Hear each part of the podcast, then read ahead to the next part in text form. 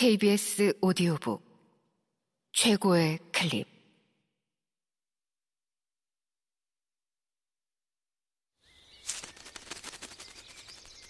KBS 오디오북.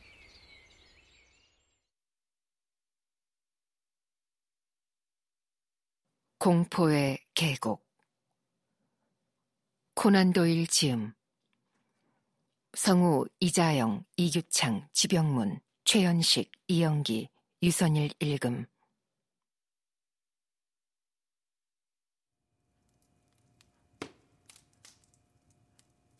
내가 지금 말하고 있는 것들은 모두 경위님이 말하는 벌스턴 사건의 실마리를 풀 수 있는 직접적이고도 아주 핵심적인 사안과 관련이 있습니다. 어떤 의미에서는 그 사건을 풀 수 있는 열쇠라고 할 수도 있죠. 맥도널드 경위는 멋쩍은 미소를 지으며 내게 도와달라는 듯한 시선을 던졌다. 그 홈즈 씨, 그 추리를 펼치는 속도가 너무 빨라서 제가 따라잡기 벅찰 정도예요. 한 가지 이야기와 다른 이야기를 연결시키는 고리를 몇 개 빠뜨리시면 도무지 어떻게 서로 연관지어 생각해야 할지 종잡을 수가 없습니다. 도대체 이 죽은 화가가 벌스턴에서 벌어진 일과 무슨 관계가 있다는 겁니까? 탐정에게는 어떤 지식이라도 유용할 때가 있게 마련이죠. 홈즈가 응수했다. 1865년 아기 양을 데리고 있는 아가씨라는 그레즈의 그림이 120만 프랑. 그러니까 우리 돈으로 4만 파운드 이상의 가격에 포르탈리스 경매에서 낙찰되었습니다. 이 사실이 별것 아닌 것 같지만 여기서부터 생각의 실마리를 풀어나갈 수 있을 것으로 보입니다. 정말 그랬다. 맥도널드 경위는 슬슬 흥미를 느끼기 시작했다. 내가 도와드리죠. 홈즈가 이어서 말했다. 믿을 만한 자료들을 확인해 모리아티 교수의 급여를 알아낸 결과 그는 1년에 700파운드를 받고 있습니다. 그런데 어떻게 그 돈으로 그런 그림을... 바로 그겁니다. 도대체 그런 값비싼 그림을 어떻게 손에 넣을 수 있었을까요? 음, 이해가 안 됩니다. 경위는 심각하게 말했다.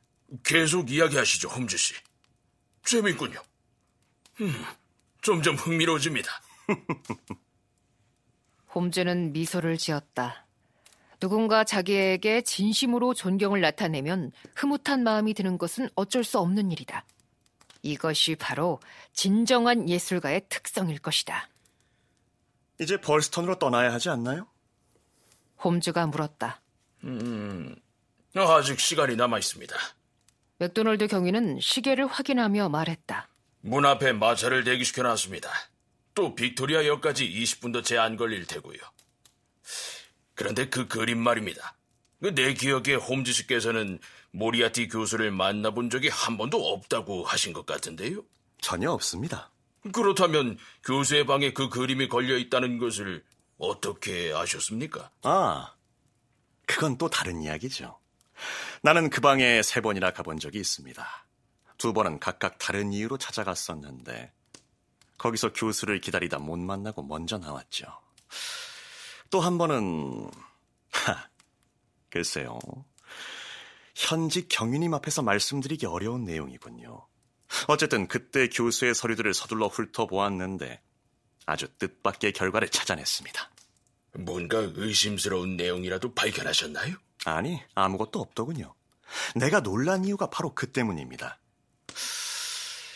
그건 그렇고, 이제 그 그림이 무엇을 뜻하는지 아시겠습니까? 그림만 보아도 모리아티 교수가 얼마나 대단한 부자인지 추측할 수 있죠.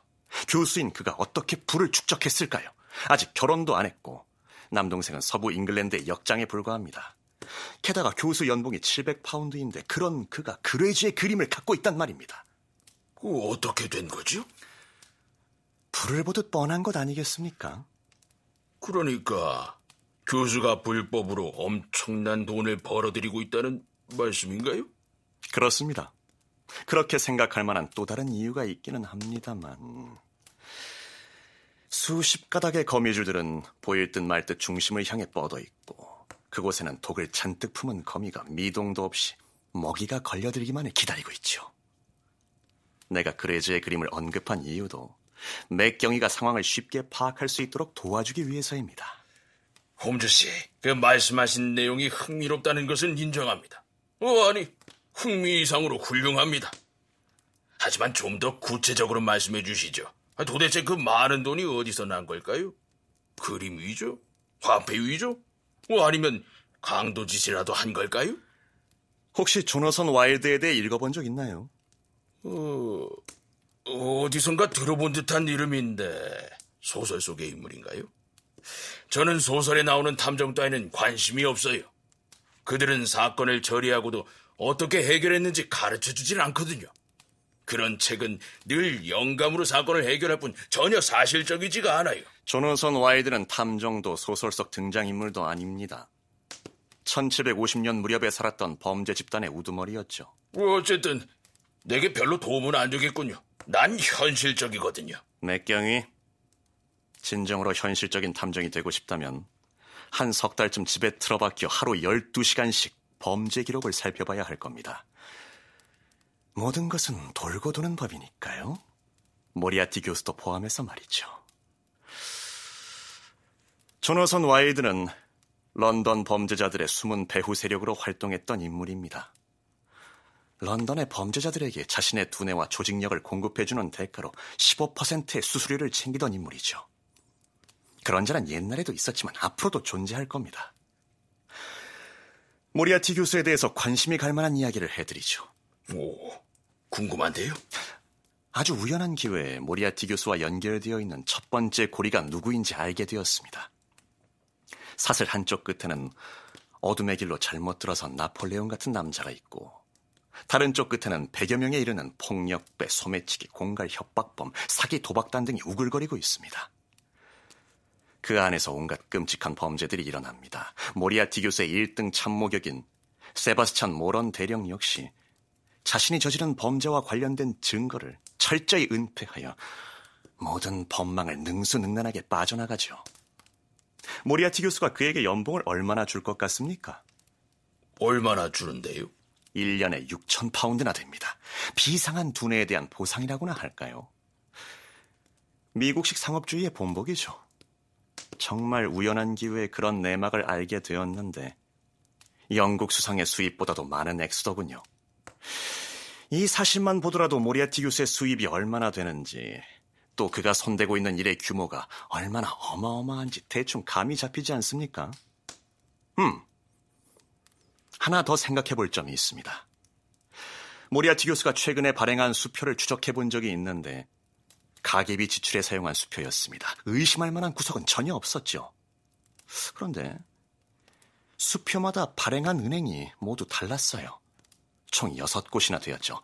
뭔가 이상하다는 생각이 들지 않습니까? 뭔가 이상하군요. 그 홈즈 씨는 어떻게 생각하시는지요? 모리아티 교수는 자기 재산 이야기가 남들 입에 오르내리는 걸 원치 않았던 겁니다. 자기가 얼마나 많이 가지고 있는지 그 누구에게도 들키고 싶지 않은 것이죠. 그가 거래하는 계좌만 해도 틀림없이 20개는 될 겁니다. 게다가 재산의 상당 부분을 국외로 빼돌려 도이체 은행이나 리용은행에 맡겨두었을 거예요. 여하튼 경관님이 혹시라도 여유가 생기면 모리아티 교수에 대해 연구 좀 해보시죠. 대화가 진행될수록 맥도널드 경위는 홈즈에게 점점 더 깊은 인상을 받는 듯했다. 그는 완전히 넋을 잃고 홈즈의 이야기에 빠져들었다. 하지만 이내 스코틀랜드인다운 현실감을 되살려 코앞에 닥친 문제를 다시 들춰냈다. 음, 뭐, 그럼 모리아티 교수 얘기는 나중으로 미루도록 하죠. 홈즈 씨가 재미있는 일화만 들려주니까 하던 이야기가 자꾸 옆으로 새지 않습니까? 어쨌든 중요한 점은 홈즈 씨의 진술대로 그 교수가 이번 사건과 뭔가 관련이 있다는 겁니다. 그 폴록이라는 남자가 경고문을 보냈다고 하셨는데 그 편지에서 사건 해결의 실마리를 풀 수 있는 실질적인 추측을 해볼 수는 없을까요? 범죄 동기에 대해 추측할 수는 있습니다. 맥 경위께서 맨 처음 하신 말씀처럼 이 사건은 풀 수 없는, 아니, 적어도 설명이 불가능한 살인 사건입니다. 그런데 살인 사건의 핵심이 우리가 추측하는 대로 모리아티 교수라고 가정해 봅시다. 그럼 범행의 동기를 크게 두 가지로 볼 수 있어요. 첫 번째, 내가 말씀드렸는지 모르겠지만 모리아티 교수는 부하들을 엄격한 규율로 다루고 있습니다. 자기 명령을 어기는 자는 엄청난 대가를 치러야 하죠. 바로 죽음입니다. 아, 그럼 이 살해당한 남자 더글러스라는 사람이 어떤 식으로든 자기 두목을 배신했다고 칩시다. 모리아티 교수는 자신을 배신하는 자에게 돌아가는 것은 곧 죽음뿐이라는 걸 세상에 본보기로 하기 위해 그를 처벌했던 겁니다.